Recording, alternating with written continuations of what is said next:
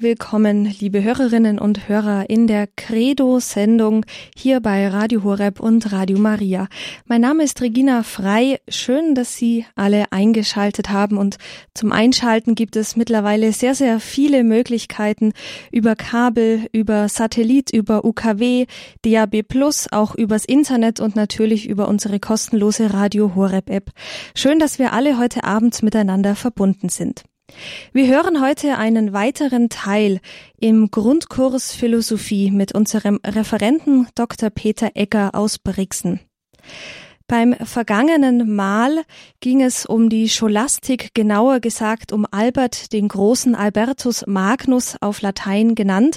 Und wenn Sie diese Sendung das letzte Mal nicht gehört haben, ist das gar kein Problem, denn Dr. Ecker wird uns eine kleine Rückblende geben, was beim letzten Mal besprochen wurde, noch einige Informationen zu Albert dem Großen und dann natürlich zu seiner Theologie und Philosophie. Heute Abend also im Grundkurs Philosophie in der Credo-Sendung ein weiterer Teil mit unserem Referenten Dr. Peter Ecker aus Brixen. Und ihn begrüße ich jetzt ganz herzlich. Grüß Gott, Herr Dr. Ecker. Grüß Gott, Frau Frei. Ja, Herr Dr. Ecker, dann darf ich Sie bitten, diese Sendung zu beginnen. Liebe Hörerinnen und Hörer, ich begrüße Sie auch meinerseits sehr herzlich zu dieser heutigen Sendung. Und ich bedanke mich bei Frau Regina Frei für die freundlichen Worte der Einführung. Bevor ich mit meinen Ausführungen beginne, darf ich Sie bitten, dass wir miteinander ein Gebet sprechen, damit der Geist Gottes uns durch diese Sendung begleiten möge. Im Namen des Vaters und des Sohnes und des Heiligen Geistes. Amen. Komm, Heiliger Geist, und erfülle die Herzen deiner Gläubigen und entzünde in ihnen das Feuer deiner Liebe. Sende aus deinen Geist und alles wird neu geschaffen und du wirst das Angesicht der Erde erneuern. Dann wenden wir uns an die Mutter Gottes und bitten sie um ihr fürbittendes Gebet. Gegrüßet seist du, Maria, voll der Gnade, der Herr ist mit dir, du bist gebenedeit unter den Frauen und gebenedeit ist die Frucht deines Leibes, Jesus. Heilige Maria, Mutter Gottes, bitte für uns Sünder, jetzt und in der Stunde unseres Todes. Amen. Dann wenden wir uns auch an die Engel und bitten sie um ihr Geleit. Engel Gottes, unsere Beschützer, denen des höchsten Vater Liebe uns anvertraut hat, erleuchtet, beschützt, regiert und leitet uns. Amen. Und dann wenden wir uns noch an einige Heilige und Selige, die sich in besonderer Weise mit philosophischen Fragen aus christlicher Sicht beschäftigt haben. Heiliger Augustinus, bitte für uns. Heiliger Thomas von Aquin, bitte für uns. Heilige Edith Stein, bitte für uns. Seliger Kardinal Newman, bitte für uns. Und seliger Papst Johannes Paul II., bitte für uns. Im Namen des Vaters und des Sohnes und des Heiligen Geistes. Amen. Liebe Hörerinnen und Hörer, wir haben bei unserer letzten Sendung noch über die große Epoche der Scholastik gesprochen. Bei der Scholastik handelt es sich um eine Philosophie, die vom 9. bis zum 13. Jahrhundert gedauert hat. Der Name Scholastik geht darauf zurück, dass diese Philosophie sich hauptsächlich an den Schulen entfaltet hat. Es hat damals verschiedene Hochschulen gegeben und an diesen Hochschulen wurde eben auch die Philosophie gelehrt. Und daher sprach man dann von einer Schulphilosophie. Auf Lateinisch hört sich dann das als Scholastik an. Und da haben wir gehört, dass es große Denker gegeben hat, die diese Zeit der Scholastik bestimmt haben. Und einen dieser Denker wollen wir heute noch einmal kurz vorstellen und seine Theologie dann auch zu Ende führen. Bei diesem großen Denker der Scholastik handelt es sich um Albert den Großen. Ich darf Ihnen zunächst ein paar Stichworte zu seiner Biografie, zu seinem Leben nennen. Albert der Große wurde 1207 in Lauingen an der Donau geboren. Er studierte in Padua Naturwissenschaften, Medizin und Philosophie. In Padua lernte er den neuen Orden der Dominikaner kennen und trat dann in diesen Orden ein. Er wirkte an verschiedenen Ordensschulen wie in Hildesheim, in Freiburg, in Regensburg, in Straßburg und Köln. Seine wichtigste Tätigkeit entfaltete er dann als Professor in Paris und in Köln. Viele Jahre lang war er der Vorsteher des Dominikanerordens in Deutschland. Für kurze Zeit war er auch Bischof von Regensburg. Er bat dann den Heiligen Vater um die Entbindung von diesem Amt, weil dieses Amt für ihn zu belastend wurde. Er zog sich in sein geliebtes Köln zurück und starb dort 1280. Und sein Grab befindet sich heute noch in Köln. Albert der Große hat als erster Theologe versucht, die neue Philosophie des Aristotelismus in systematischer Weise für die christliche Philosophie nutzbar zu machen. Man hatte nämlich im Abendland lange Zeit kaum mehr etwas von Aristoteles gehört. Doch nun kam dieser zweite bedeutende Denker nach Platon erneut in das Abendland, und da haben sich nun die führenden Köpfe mit Aristoteles auseinandergesetzt. Und wir können eines sagen: Aristoteles war ein Denker, der in einem gewissen Sinn ein naturwissenschaftlich orientierter Philosoph war. Er ging nicht von den Ideen aus wie Platon, sondern er ging von der Natur aus und versuchte von der Natur aus Schritt für Schritt die Welt zu erklären. Er war also ein Denker, der von den konkreten Dingen ausging und dann sich allmählich zu den Prinzipien, zu den Ursachen dieser Dinge hin bewegte. Und von daher hatte er einen anderen Blickwinkel, auch im Hinblick auf die Theologie. Die erste Frage, die sich Albert der Große stellte, war die Frage nach Gott. Und die Frage nach Gott beginnt immer mit der Frage, ob es Gott gibt. Und Albert vertrat den Standpunkt, dass sich die Existenz Gottes mit Hilfe der natürlichen Vernunft erkennen lässt. Und wie ist es nun möglich, dass die Vernunft die Existenz Gottes erkennen kann? Albert antwortet, dass die Anordnung der Welt die Weisheit Gottes bekundet, dass die Erhaltung der Welt seine Macht zeigt, dass die Vollkommenheit der Welt die Güte Gottes zeigt und dass die Größe der Welt seine Allmacht zeigt. Also er hat hier in die Welt und in den Kosmos hineingeblickt und sagt, die Anordnung der Welt und die Ordnung des Kosmos bekundet die Weisheit Gottes. Die Erhaltung der Welt und die Erhaltung des Universums ist ein Hinweis auf die Macht Gottes. Die Vollkommenheit der Welt zeigt Gottes Güte. Also Gott schafft nur etwas Vollkommenes. Und die Größe der Welt zeigt seine Allmacht. Albert weist darauf hin, dass der Mensch durch die Beobachtung des Kosmos und durch die Beobachtung der Welt und der Natur erkennen kann, dass es Gott gibt. Und der Mensch kann durch die Beobachtung der Welt und der Natur feststellen, dass Gott ein allweises Wesen ist, dass er ein allmächtiges Wesen ist und dass er auch ein gütiges Wesen ist.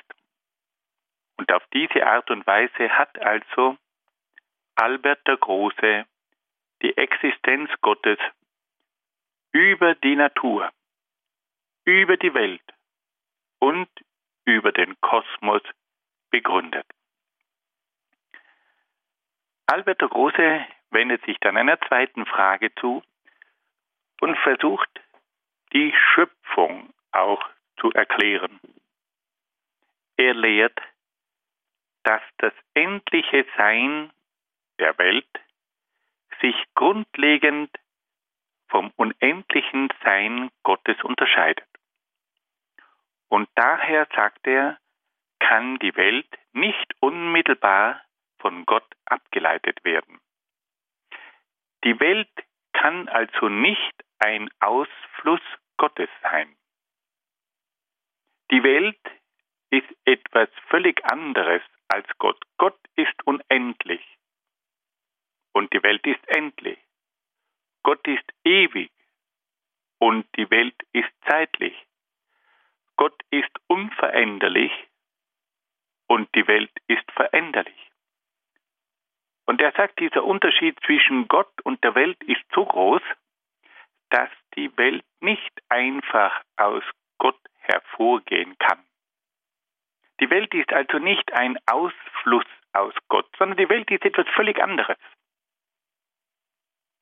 Und da sagt nun Albert, wenn die Welt so ganz anders ist als Gott, wenn die Welt endlich ist, wenn die Welt zeitlich ist und wenn die Welt veränderlich ist, dann kann sie nicht einfach ein Ausfluss aus Gott sein, sondern sie muss eine Schöpfung sein. Und diese Aussage ist bis heute höchst interessant, weil man nämlich immer wieder zu hören bekommt, die Welt ist ein Ausfluss aus Gott. Gott ist die Quelle und die Welt geht aus dieser göttlichen Quelle hervor. Aber wenn die Welt aus Gott hervorgehen würde, dann müsste sie ja selbst etwas Göttliches haben. Dann müsste sie ja selbst etwas Unendliches und etwas Ewiges und etwas Unveränderliches haben. Aber die Welt ist ganz anders als diese göttliche Quelle. Die Welt ist endlich, die Welt ist zeitlich, die Welt ist veränderlich und deswegen kann sie nicht aus Gott einfach herausgehen wie das Wasser aus einer Quelle. Diese Welt verlangt aufgrund ihrer Andersartigkeit eine Schöpfung. Und Albert weist dann noch auf eine andere Tatsache hin. Er sagt, Gott ist eines und die Welt ist unendlich vielfältig.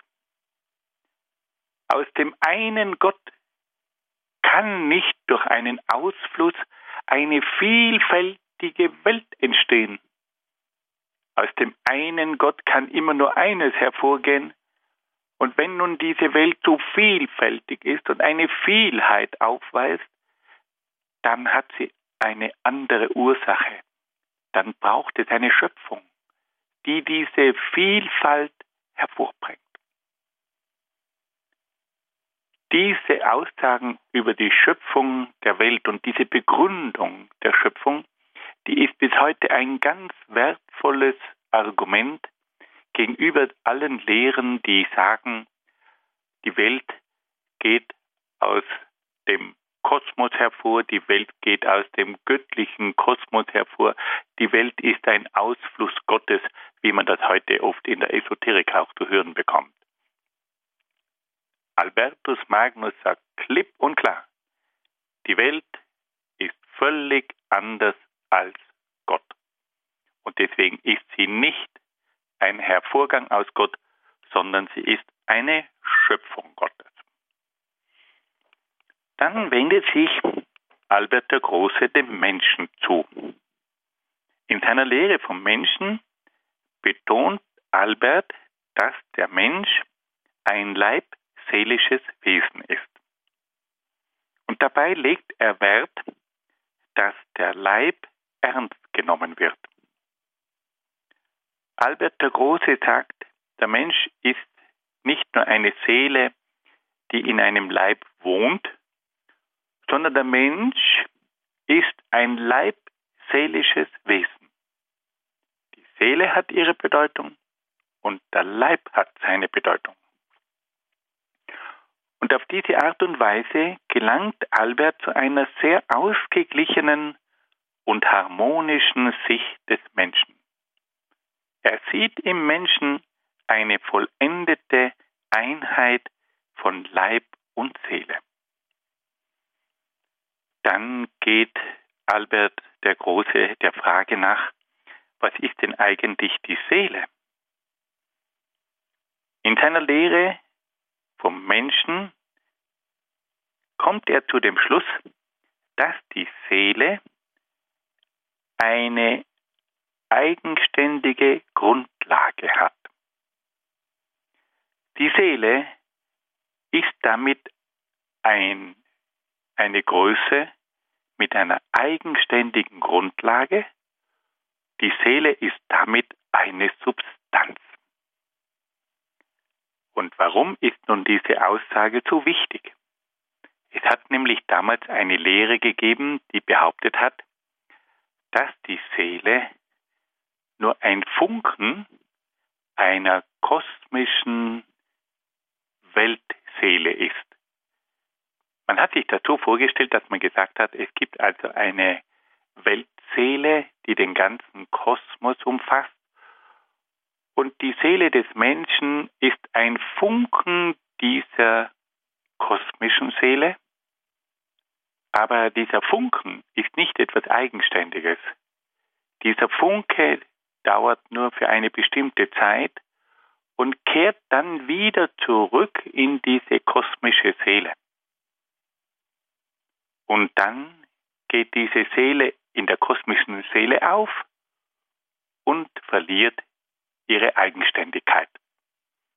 Albert sagt, nein, das ist nicht die richtige Lösung, weil wenn die Seele nur ein Funken einer kosmischen Seele ist und dann wieder in diese kosmische Seele zurückkehrt, dann gibt es ja kein Weiterleben der individuellen Seele. Und deswegen sagt er, die Seele des Menschen ist ein eigenständiges Prinzip. Die Seele des einzelnen Menschen ist eine eigenständige Substanz. Und wenn nun die Seele eine eigenständige Substanz ist, die sie für sich selbst existiert, dann kann diese Seele auch nach dem Tod des Leibes weiterleben. Und zwar als eigenständige Seele. Und auf diese Art und Weise bleibt also die Seele des einzelnen Menschen nach dem Tod des Leibes erhalten. Und auf diese Art und Weise hat also Albert der Große das persönliche Weiterleben des Menschen gesichert. Auch hier haben wir es mit einer Auseinandersetzung zu tun. Albert der Große musste sich damals mit einer Lehre auseinandersetzen, die behauptet hat, dass die Seele des Menschen, des einzelnen Menschen, nach dem Tod des Leibes nicht weiterlebt, sondern zurückkehrt in eine kosmische Allseele. Und diese Lehren gibt es auch heute. Dass man sagt, die Seele ist ein Teil des göttlichen Kosmos und nach dem Tod des Leibes kehrt diese Seele wieder zurück in den Kosmos und löst sich in dieser kosmischen Seele auf. Und damit gibt es kein persönliches Weiterleben nach dem Tod. Wir sehen, wie diese Denker der Scholastik sich damals schon auseinandersetzen mussten mit verschiedenen Lehren, die immer wiederkehren.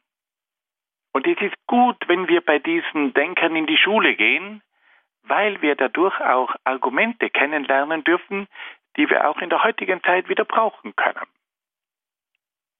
Hier zeigt also Albert der Große, dass die Seele des Menschen eine eigenständige Substanz ist, also eine Seele mit einer eigenen Grundlage, und dass diese Seele das persönliche Weiterleben des Menschen nach dem Tod ermöglicht. Albert der Große hat sich dann auch mit der Ethik auseinandergesetzt und er stellt sich die Frage nach den Grundlagen der Ethik bzw. der Moral. Und da sagt er nun, dass die Grundlage für die Moral die Natur des Menschen ist. Der Mensch hat eine bestimmte Natur. Und aufgrund dieser Natur braucht es auch ein bestimmtes Verhalten. Der Mensch muss sich also nach seiner Natur richten. Der Mensch muss die Bedürfnisse der Natur erkennen und von dieser Natur her dann sein Verhalten ableiten. Wir sehen, dass hier Albertus Magnus nicht von Prinzipien ausgeht, sondern von der Natur des Menschen. Und er sagt, dieser Mensch hat von Natur aus bestimmte Rechte. Dieser Mensch hat ein Recht auf Leben. Dieser Mensch hat ein Recht auf Freiheit. Dieser Mensch hat ein Recht auf Sicherheit. Dieser Mensch hat ein Recht auf Liebe. Dieser Mensch hat ein Recht auf Hilfe. Dieser Mensch hat ein Recht auf Wahrheit. Und alle diese Dinge, diese Rechte, leitet er von der Natur des Menschen ab. Und er entwickelt auf diese Art ganz bestimmte Naturrechte. Und diese Naturrechte sind die Voraussetzung für die Ethik. Die Ethik muss diese Naturrechte respektieren. Die Ethik muss sich nach diesen Naturrechten orientieren. Und auf diese Art und Weise begründet also Albert der Große das Verhalten des Menschen von der Natur des Menschen her. Albert der Große sagt, dass der Mensch die Möglichkeit hat, mit Hilfe der Vernunft die Natur des Menschen zu erkennen. Wenn er über den Menschen nachdenkt, dann stellt er fest, dass der Mensch ganz bestimmte Bedürfnisse hat, dass sich aus diesen Bedürfnissen ganz bestimmte Rechte ergeben, aber dass sich aus der Natur des Menschen auch ganz bestimmte Verpflichtungen ergeben. Das kann er mit Hilfe der Vernunft. Albert der Große sagt, dass aber nicht nur die Vernunft die Ethik erkennen lässt, sondern dass der Mensch in seinem Inneren auch ein Gewissen hat. Und auch das Gewissen hilft ihm, die richtige Ethik zu entwickeln. Das Gewissen sagt ihm, was er zu tun hat. Und wenn nun der Mensch seinem Gewissen folgt, dann weiß er, wie er sich moralisch zu verhalten hat. Diese Aussagen sind also höchst interessant.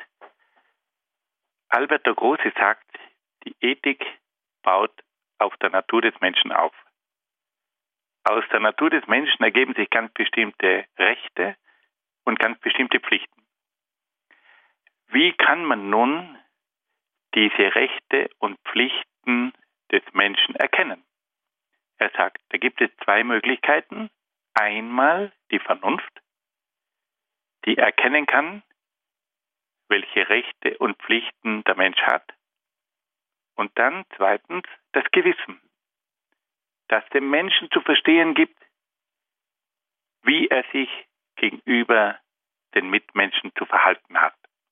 Also die Vernunft und das Gewissen vermitteln dem Menschen eine klare Erkenntnis des moralischen Verhaltens.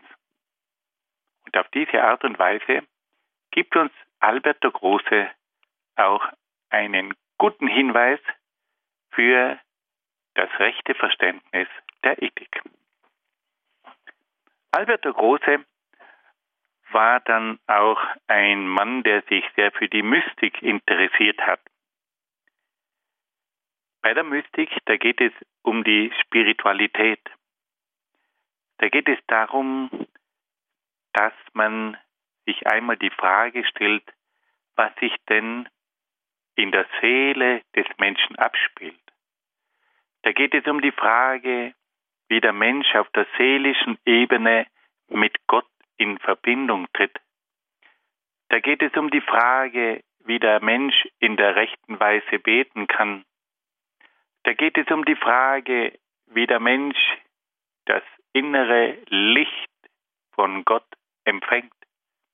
Alle diese Dinge sind für das spirituelle Leben des Menschen von großer Bedeutung. Die Spiritualität ist die Seele des Glaubens. Und dieser große Philosoph war auch ein ungemein reicher Mystiker. Und er hat mit seinen Schriften über die Mystik die späteren Mystiker sehr beeinflusst. Er hat in seinen mystischen Schriften Anregungen gegeben, die weiterwirken bis zum Meister Eckhart, bis zu den Mystikern Tauler, Seusse und auch bis zu Nikolaus Cusanus. Alle diese großen, bekannten deutschen Mystiker wurden von Albert dem Großen und seinen mystischen Schriften angeregt und beschenkt. Albert war selbst ein Mensch von tiefer Spiritualität. Er pflegte ein intensives Gebetsleben. Er verehrte die Eucharistie und war auch ein großer Marienverehrer. Und das ist das Bewundernswerte bei diesem großen Mann, dass er nicht nur ein philosophischer Kopf war von außergewöhnlicher Größe und Intensität, sondern dass er auch ein Mystiker war, dass er ein Beter war, dass er oft in der inneren Einheit bei Gott verweilte, dass er ein großer Marienverehrer war, dass er die Eucharistie geschätzt hat und sich immer wieder in die Anbetung begeben hat. Das alles macht es auch verständlich, warum Albert der Große schließlich auch zu einem Heiligen wurde. Nun hören wir ein wenig Musik.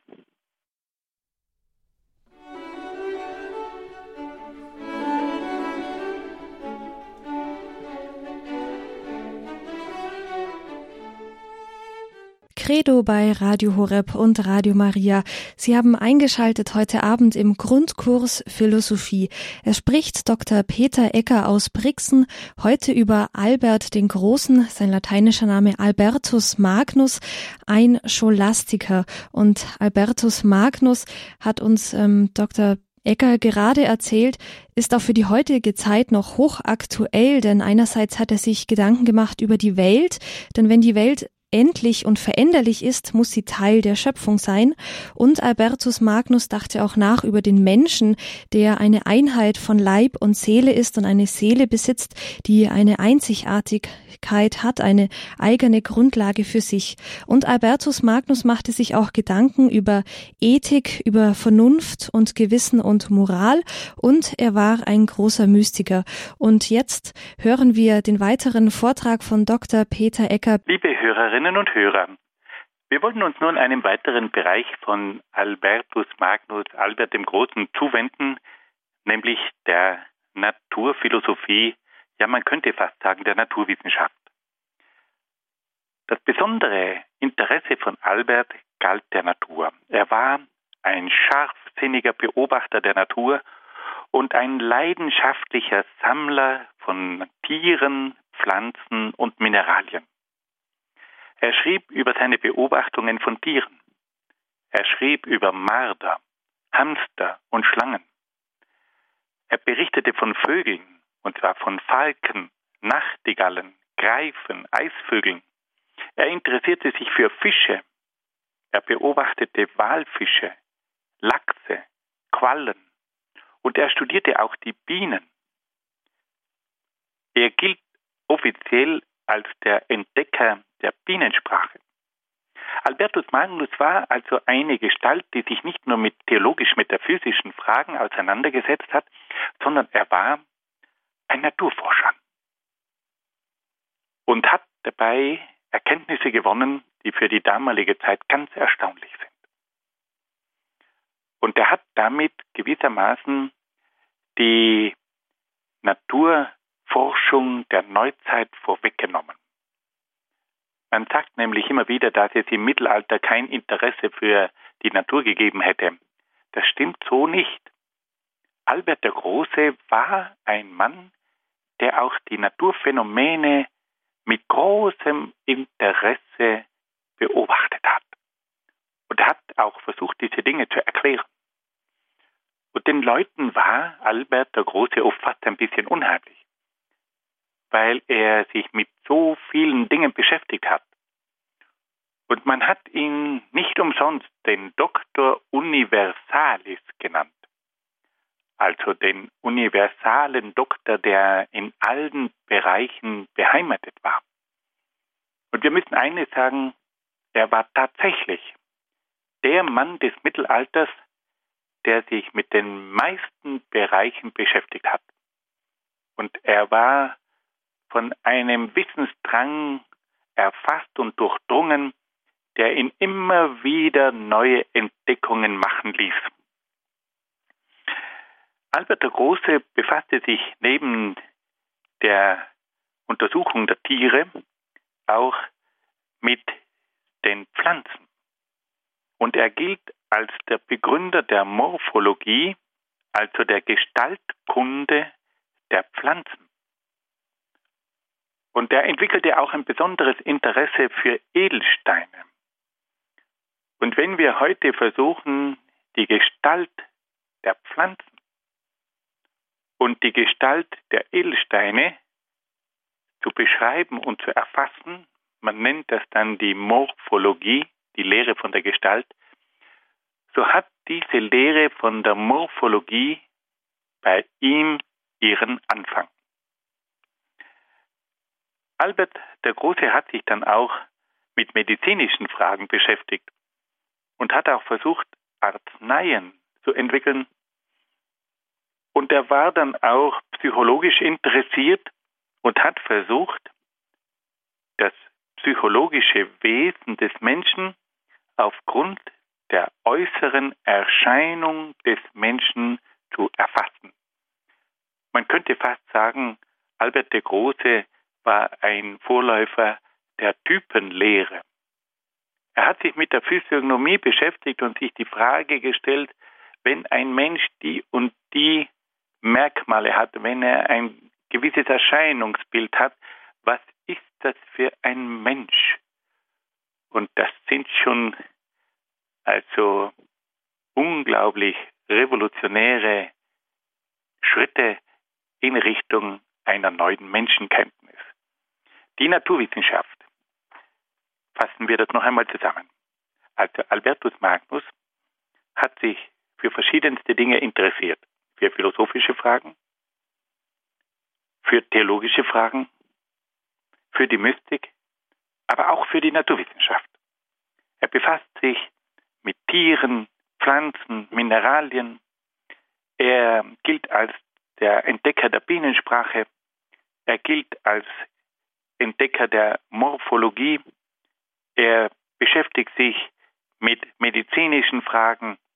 Er entwickelt Arzneien und er entwickelt auch schon die Physiognomie, also die Deutung des Menschen aufgrund seines äußeren Erscheinungsbildes. Wenn wir das alles ein bisschen im Überblick vor uns sehen, dann können wir sagen, dass Albert der Große der Mann mit der universalsten Begabung des Mittelalters gewesen ist. Und man hat ihn deshalb, wie ich schon gesagt habe, den Doktor Universalis genannt. Er überragte an Wissen alle anderen Denker des Mittelalters. Er war aber auch ein faszinierender Lehrer. Die Schüler waren von ihm begeistert. Er konnte die Dinge sehr klar bringen. Er hatte ein klares System. Er entwickelte seine Gedanken, dass alle diesen Gedanken folgen konnten. Er hatte aber auch eine lebendige Sprache. Er war auch mit Witz ausgestattet und konnte also seine Schüler begeistern. Und das ist auch nicht selbstverständlich, weil es gibt oft große Wissenschaftler, die haben ein großes Wissen, aber die können das nicht rüberbringen. Und dann gibt es auch Leute, die viel wissen, aber das nur ganz trocken rüberbringen. Bei Albertus Magnus war das nicht der Fall. Der hat es verstanden, die Dinge auch zu erklären. Der war auch lebendig in seinem Vortrag. Der brachte seine Zuhörer auch zum Lachen. Also er war ein mitreißender Lehrer und hat dadurch tief hineingewirkt in die Studentenschaft. Und er hatte dadurch auch sehr viele Zuhörer. Und er hat auf diese Art und Weise auch viele Multiplikatoren herangebildet, die dann seine Lehre hinausgetragen haben in den ganzen europäischen Raum. Albert der Große war auch ein hervorragender Organisator. Er hat das Studium an den Ordenshochschulen des Dominikanerordens organisiert, hat die Fächer ausgewählt, die für das Studium wichtig waren. Und da hat er nicht nur die Wissenschaft dabei im Auge gehabt, sondern immer auch die Seelsorge. Er war dazu imstande, jene Fächer auszuwählen und zu vermitteln, die dann seine Hörer und vor allem auch die Kleriker, die Priester dazu befähigt hat, den christlichen Glauben in einer philosophischen Weise weiterzugeben. Er war also Wissenschaftler, Lehrer und Seelsorger. Und er war dann schließlich auch, wie wir schon gehört haben, ein Mann von großer mystischer Frömmigkeit. In Albert bildeten höchste Gelehrsamkeit, seelsorglicher Eifer und persönliche Heiligkeit eine seltene Einheit. Nicht umsonst hat ihn die Nachwelt Albert den Großen genannt. Und wir dürfen wohl eines sagen, dass dieser Titel eines Großen in der Philosophie eigentlich sonst noch nie verliehen worden ist. Albert der Große ist insofern eine einzigartige Gestalt und Erscheinung. Er ist der einzige Philosoph, dem man den Ehrentitel der Große gegeben hat. Er war klein von Gestalt, mit großen Augen und mit einer großen Ausstrahlung, aber sein Geist war riesengroß, gepaart mit einer großen Heiligkeit, mit einer unglaublichen Eifrigkeit im Bereich der Seelsorge. Und diese einzigartige Konstellation von hoher Begabung, einem brennenden Herzen und einem seelsorglichen Bemühen hat ihm dann zu Recht den Titel des Heiligen und des Großen eingebracht. Nun wenden wir uns einem noch größeren Denker zu, der an Bedeutung Albert den Großen noch übertrifft, nämlich seinen gewaltigen Schüler Thomas von Aquin. Thomas von Aquin gilt als der größte Denker des Mittelalters neben Augustinus und Albertus Magnus. Aber seine Bedeutung reicht noch über die von Albertus Magnus hinaus.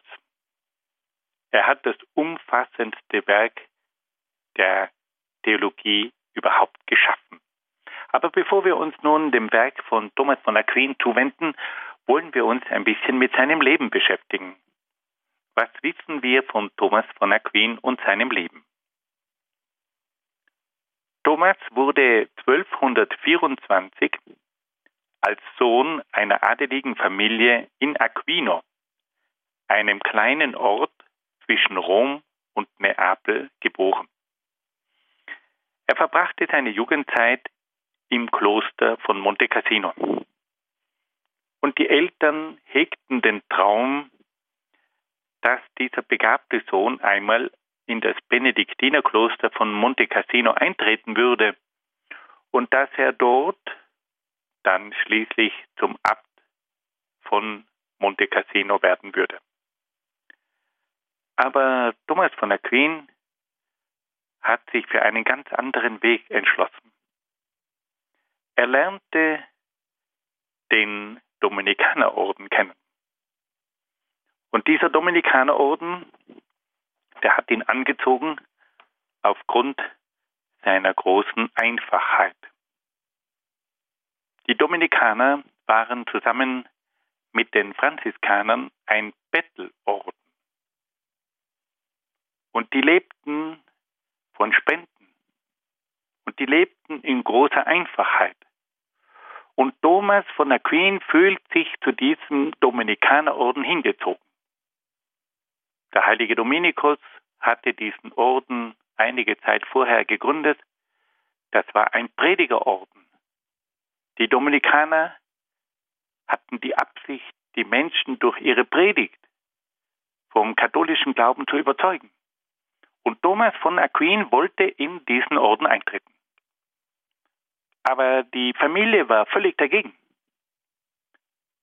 Die konnte es sich nicht vorstellen, dass ihr Sohn, dieser begabte Thomas, in einen Bettelorden eintritt. Das war ja eine adelige Familie. Die wollte, dass der Sohn eine kirchliche Karriere anstreben würde. Die wollten ihn als Abt von Monte Cassino sehen. Das war der ehrgeizige Traum der Familie von Thomas. Und nun kommt Thomas und sagt, nein, ich werde nicht in das reiche Kloster von Monte Cassino eintreten, ich gehe zu den Dominikanern. Und die Eltern haben mit allen Mitteln versucht, ihn daran zu hindern, zu den Dominikanern zu gehen. Sie haben ihn zu Hause eingesperrt. Ja, sie haben sogar versucht, Thomas zu verführen und haben leicht beschürzte Mädchen vor seinem Fenster tanzen lassen, um den Thomas auf andere Gedanken zu bringen. Aber Thomas ließ sich von seinem Plan nicht abhalten. Und er ist dann von zu Hause abgehauen. Aber die Familie hat ihn durch Reiter verfolgen lassen. Doch Thomas von Aquin war bereits im Dominikanerkloster in der Nähe untergekommen und hat sich dort verschanzt und war nicht bereit, zu den Eltern zurückzukehren. Thomas musste also bereits am Anfang seines Lebens einen Kampf gegen die eigene Familie bestehen. Er hatte sich für das Ideal der Armut entschieden. Er wollte in diesem Predigerorden wirken und er hat sich durchgesetzt. Der Dominikanerorden hat ihn dann zum Studium in verschiedene Städte geschickt. Und so studierte Thomas von Aquin in Neapel, in Paris und in Köln. Und sein Lehrer war Albert der Große. Thomas muss in jungen Jahren eine etwas eigenartige Gestalt gewesen sein. Er war von großem Wuchs. Er war, man möchte fast sagen, von einer bulligen Erscheinung. Und er hat sehr wenig geredet. Und da haben ihn seine Mitstudenten als den stummen Ochsen bezeichnet. Er hat nie geredet. Er hat aufmerksam zugehört und er ist so da gesessen. Und dann haben die anderen gesagt, das ist der stumme Ochse. Aber Albert der Große hat sehr rasch erkannt, was für ein riesiges Potenzial in diesem Thomas steckte. Und er sagte einmal bei einer Vorlesung, diesen stummen Ochsen, den wird man noch in ganz Europa brüllen hören. Und dieses Wort hat sich bewahrheitet. Dieser stumme Ochse, dieser große Schweiger, der wurde dann zum größten Denker des Hochmittelalters. Und seine Stimme, die hat man in ganz Europa vernommen. Und auch heute noch hört man diese Stimme von Thomas von Aquin. Und jeder, der sich mit der katholischen Theologie auseinandersetzt, muss sich irgendwann mit Thomas von Aquin auseinandersetzen. Der stumme Ochse, der hat laut gebrüllt. Und dieses humorvolle Wort von Albertus Magnus, dieses prophetische Wort von ihm, ist in Erfüllung gegangen. Nachdem er sein Studium abgeschlossen hatte, wirkte Thomas von Aquin als Professor in Paris, an der Sorbonne. Das war damals die bekannteste Universität von Europa. Und dort hat er vor Studenten aus ganz Europa seine Lehre verkündet. Aber er war dann auch Hoftheologe am päpstlichen Hof. Der Papst hat diesen Mann unglaublich geschätzt. Und er wollte ihn bei sich haben, um mit ihm über theologische Fragen zu sprechen. Und so war Thomas von Aquin immer wieder in der Nähe des Papstes. Und der päpstliche Hof, der war damals nicht nur in Rom, der war oft unterwegs. Und so musste Thomas von Aquin den Papst immer wieder bei seinen Wanderungen und bei seinen Reisen durch Italien begleiten. Und längere Zeit hat er sich in Orvieto aufgehalten, in dieser wunderschönen Stadt nördlich von Rom, mit der berühmten Kirche, mit der schönsten Fassade der Welt, der Dom von Orvieto. Und dort wurde dann Thomas von Aquin zusammen mit dem Papst auch Zeuge von einem eucharistischen Wunder. Damals hat ein Priester nicht an die reale Gegenwart Jesu in der Eucharistie geglaubt. Und da hat sich dann bei der Heiligen Messe diese Hostie in eine Fleischhostie verwandelt. Und der Papst hat von diesem eucharistischen Wunder gehört und hat den Auftrag gegeben, dass man diese verwandelte Hostie nach Orvieto bringen möge.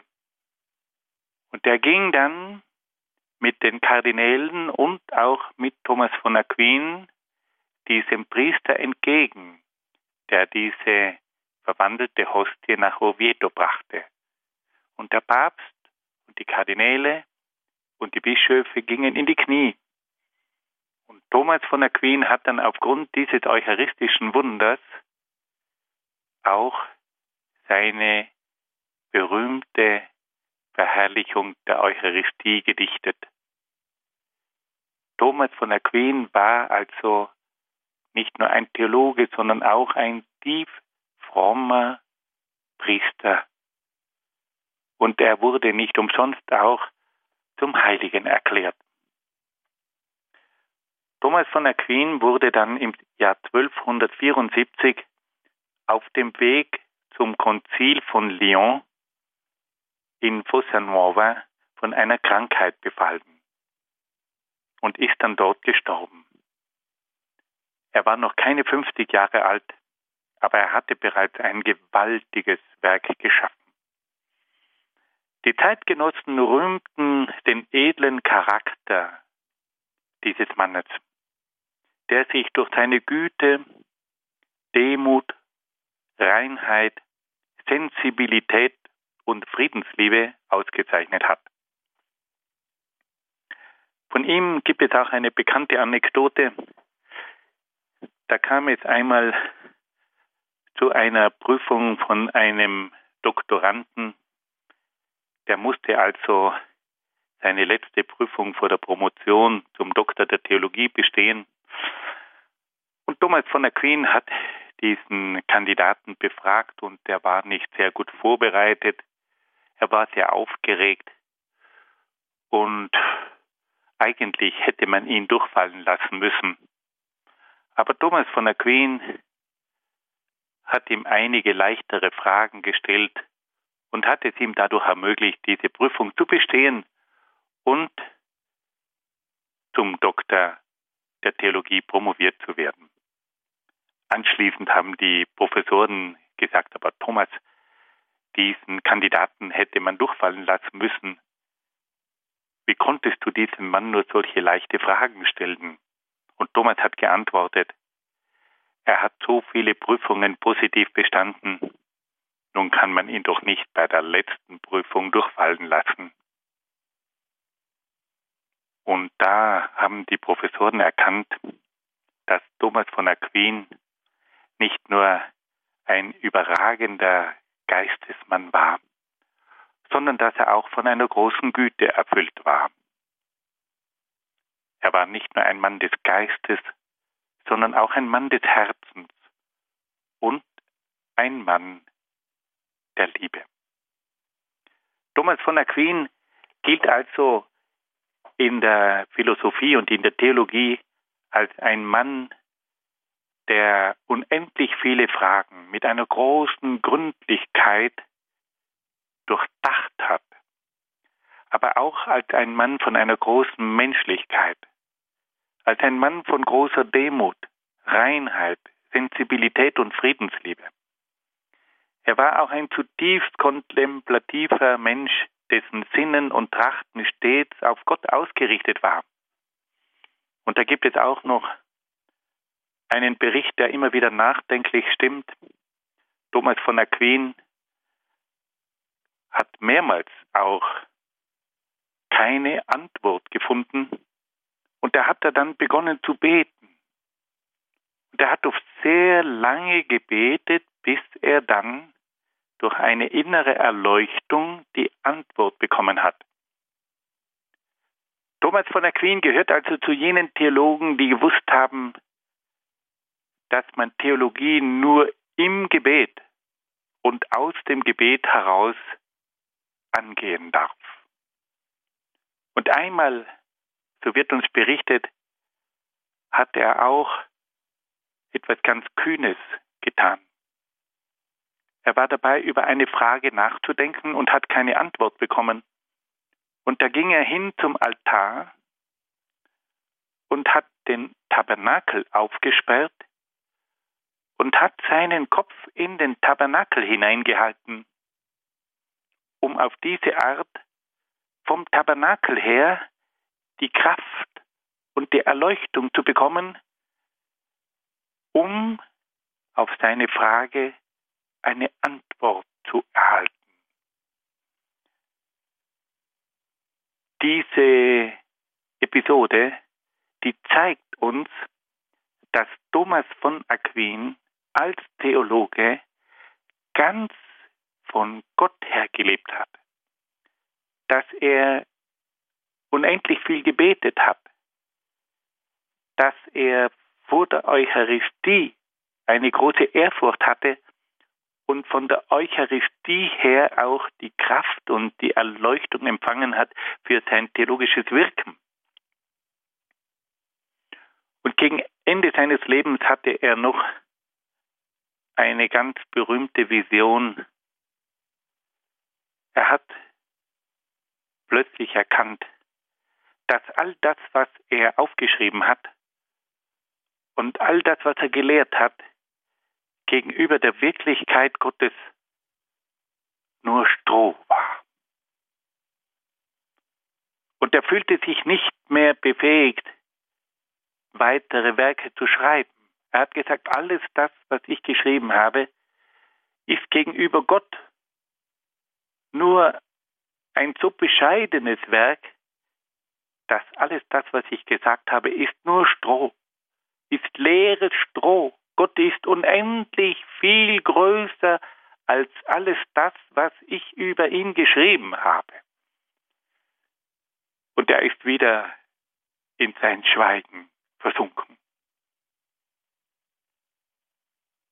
Diese Kenntnisse aus dem Leben von Thomas von Aquin lassen uns begreifen, was ein Theologe wirklich ist, ein Diener der Wahrheit.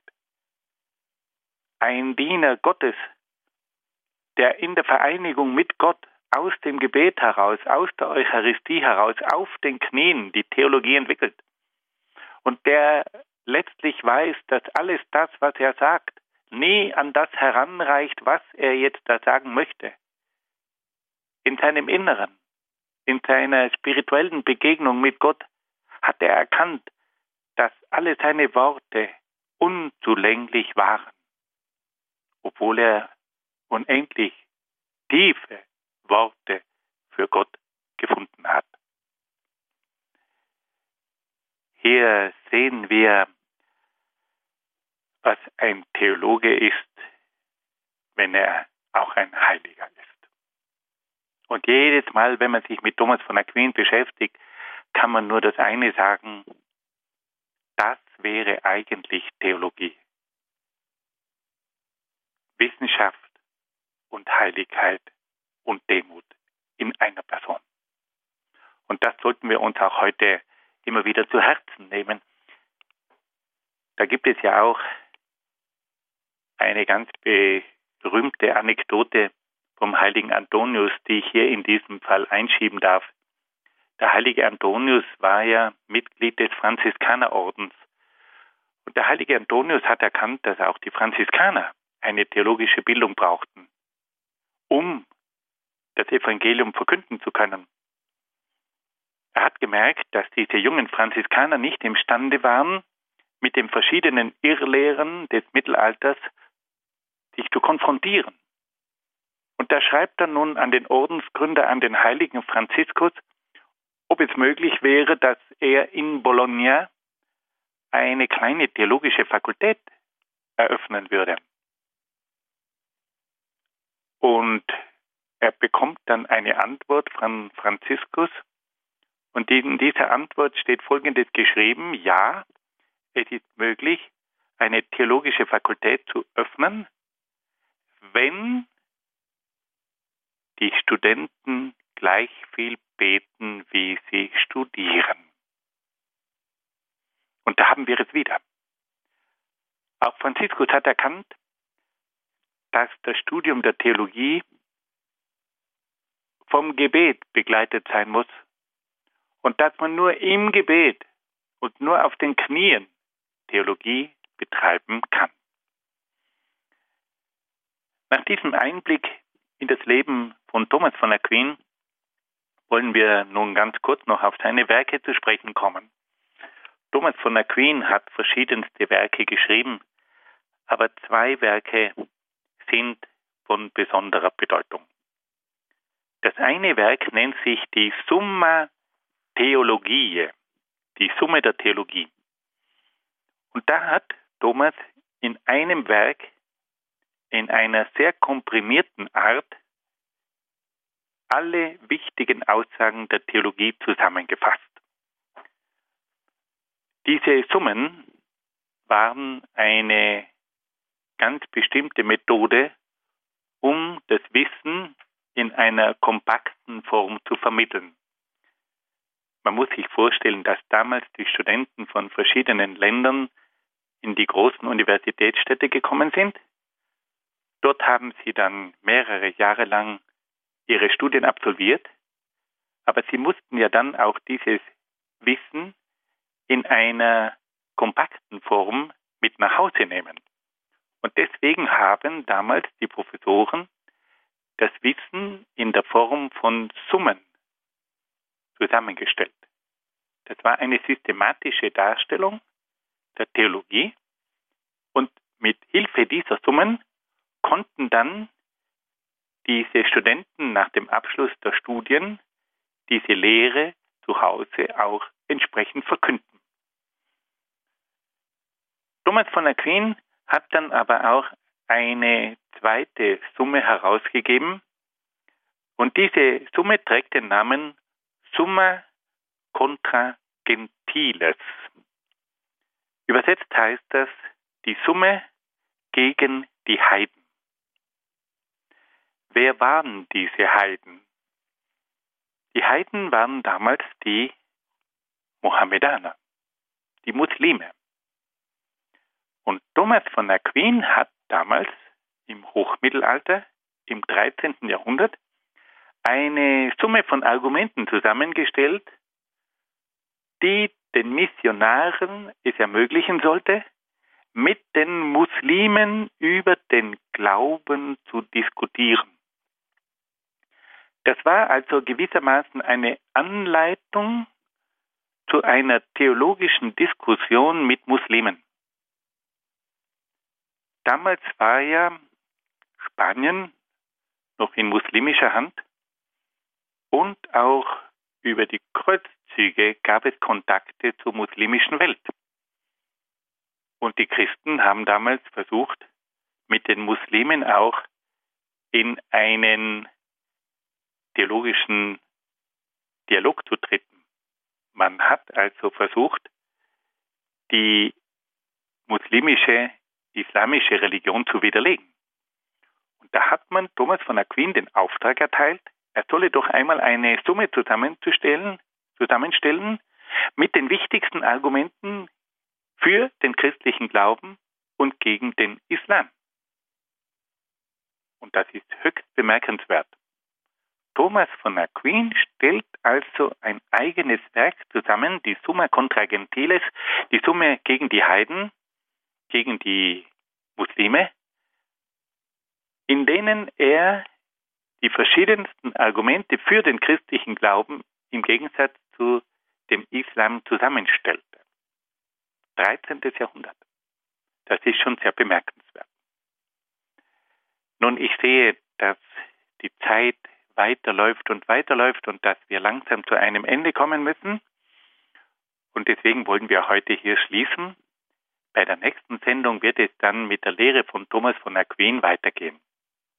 Ich möchte nun diese Sendung mit einem kleinen Gebet beenden. Im Namen des Vaters und des Sohnes und des Heiligen Geistes. Amen.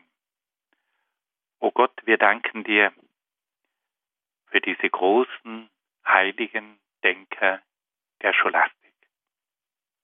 Wir danken dir für diese gründlichen Gedanken, die diese Männer entwickelt haben, die uns helfen bei der Suche nach dem Glauben, die uns den christlichen Glauben auch erklären. Gib du uns den Geist dieser Männer und sende du uns deinen Heiligen Geist, dass wir mit Hilfe dieser großen Theologen auch unseren Glauben besser begreifen, damit wir ihn dann mit großer Liebe zu dir auch zu verwirklichen suchen. Amen. Amen. Ein herzliches Vergelt's Gott an Dr. Peter Ecker aus Brixen für diesen Vortrag heute, liebe Hörerinnen und Hörer. Das war ein weiterer Teil des Grundkurs Philosophie in der Credo-Sendung. Heute ging es um den Mann mit der universalsten Begabung des Mittelalters, Albertus Magnus, und um den wohl größten Denker des Hochmittelalters, seinen Schüler Thomas von Aquin. Und wie schon angekündigt von Dr. Ecker wird es da beim nächsten Mal im Grundkurs Philosophie weitergehen mit Thomas von Aquin.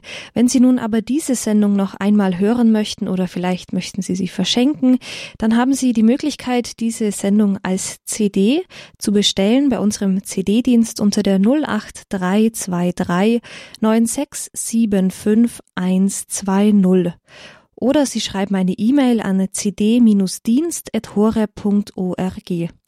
Wenn Sie Internetzugang haben, dann können Sie natürlich auch auf unserer Homepage auf www.horep.org ein kostenloses Podcast dieser Sendung herunterladen. Unter Programm, Podcast und dann bei Credo-Sendung finden Sie diese Sendung heute. Grundkurs Philosophie war das mit Dr. Peter Ecker aus Brixen, heute über Albertus Magnus und Thomas von Aquin. Liebe Hörerinnen und Hörer, Ihnen herzlichen Dank fürs Einschalten, fürs mit dabei sein. Ich darf mich an dieser Stelle von Ihnen verabschieden und wünsche Ihnen noch einen gesegneten Abend. Ihre Regina Frei.